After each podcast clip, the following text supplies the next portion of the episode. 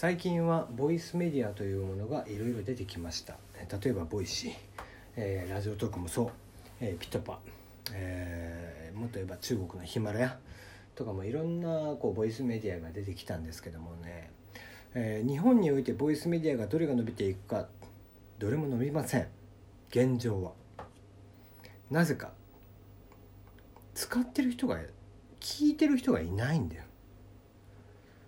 でそれはなぜかって単純な話だよね。テレビを見てる人たちの中でラジオを聴く人がどれぐらいいるか。ラジオを聴く人の中でボイスメディアを聞く人がどれぐらいいるかって。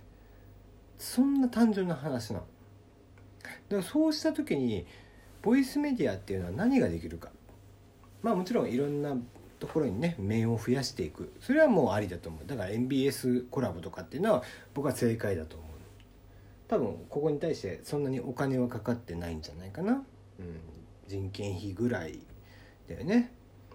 でじゃあ広告費ってどこがかけてる？どこもかけてないんだよ。 Voicy もそう。ラジオトークもそう。ピトパもそう。みんななんかちょっとバズったら人が来るんじゃねえかなって。バズったからっつって来る人ってたかが知れてるからね。もうそんなものはもう1億5,000万人のうちのほんともう 0. 点何パーセントでしょ？でそれを期待してたらダメなんだよ。使い勝手が悪くてもいい。批判を浴びてもいい。なんせ聞いてる人喋る人これを増やさない限りにはどうしようもない。だから一番お金をかけなければいけないとこ。それは単純に聞く人喋る人。このユーザーを増やすこと。AM ラジオが始まりました。AF FM ラジオが始まりました、えー、ラジコが始まりました。ネット配信が始まりました。そうした中でコミュニティ FM も始まったよね。そうした中でえー、ラジオというものが電波の向こう側だったものがどんどんどんどん近くにやってくる。すごく誰でも配信ができるようになってくる。そうした中でじゃあどうやってやっていくか。簡単な話だよね。FM が FM を知ってる AM を知ってる配信を知ってるえー、ラえー、ポッドキャストを知ってる。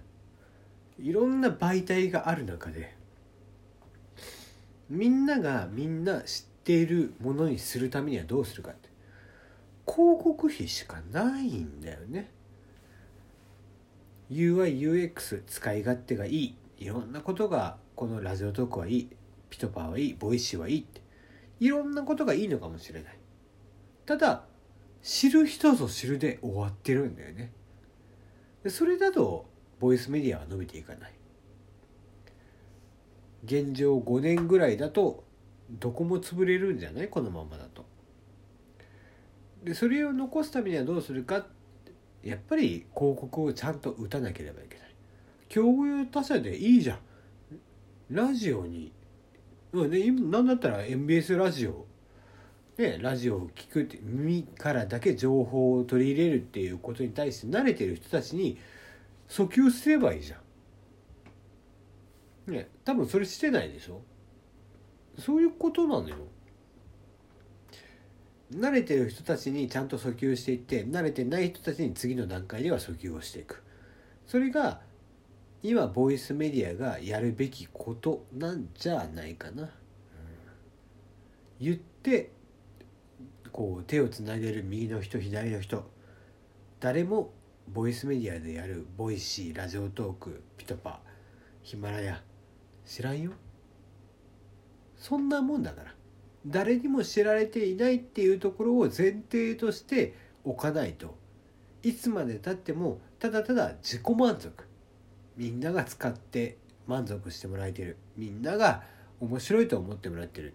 それは使っている人だけの話であって聞いている人の話じゃそこをちゃんと理解しないとボイスメディアは日本におけるボイスメディアは伸びていかない。